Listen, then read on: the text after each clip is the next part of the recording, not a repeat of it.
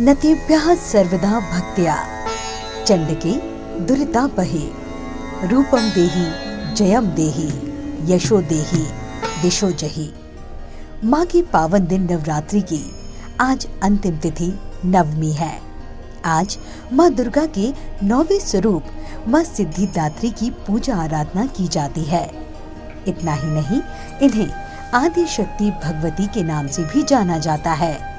मान्यता है कि इस दिन माँ सिद्धिदात्री की विधि विधान से पूजा अर्चना करने से भक्त को सिद्धि प्राप्त होती है और मोक्ष की भी प्राप्ति होती है।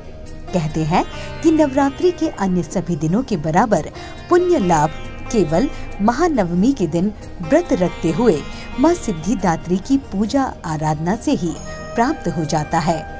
आज कन्याओं को देवी का रूप मानकर उनकी पूजा की जाती है। कन्या पूजन के बाद ही नवरात्रि के व्रत संपन्न माने जाते हैं। इस दिन माँ सिद्धिदात्री का व्रत रखने के साथ साथ विधि विधान से माँ की पूजा आराधना करनी चाहिए।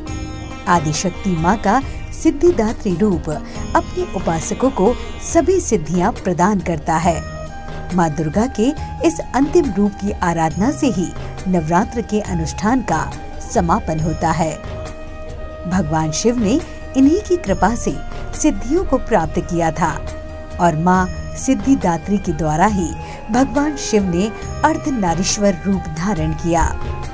इस देवी की कृपा से ही शिवजी का आधा शरीर देवी का हुआ था।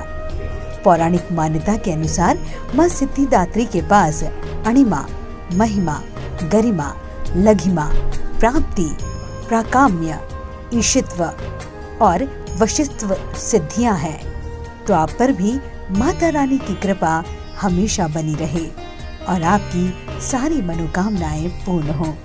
इसी आशा और विश्वास के साथ जय माता दी।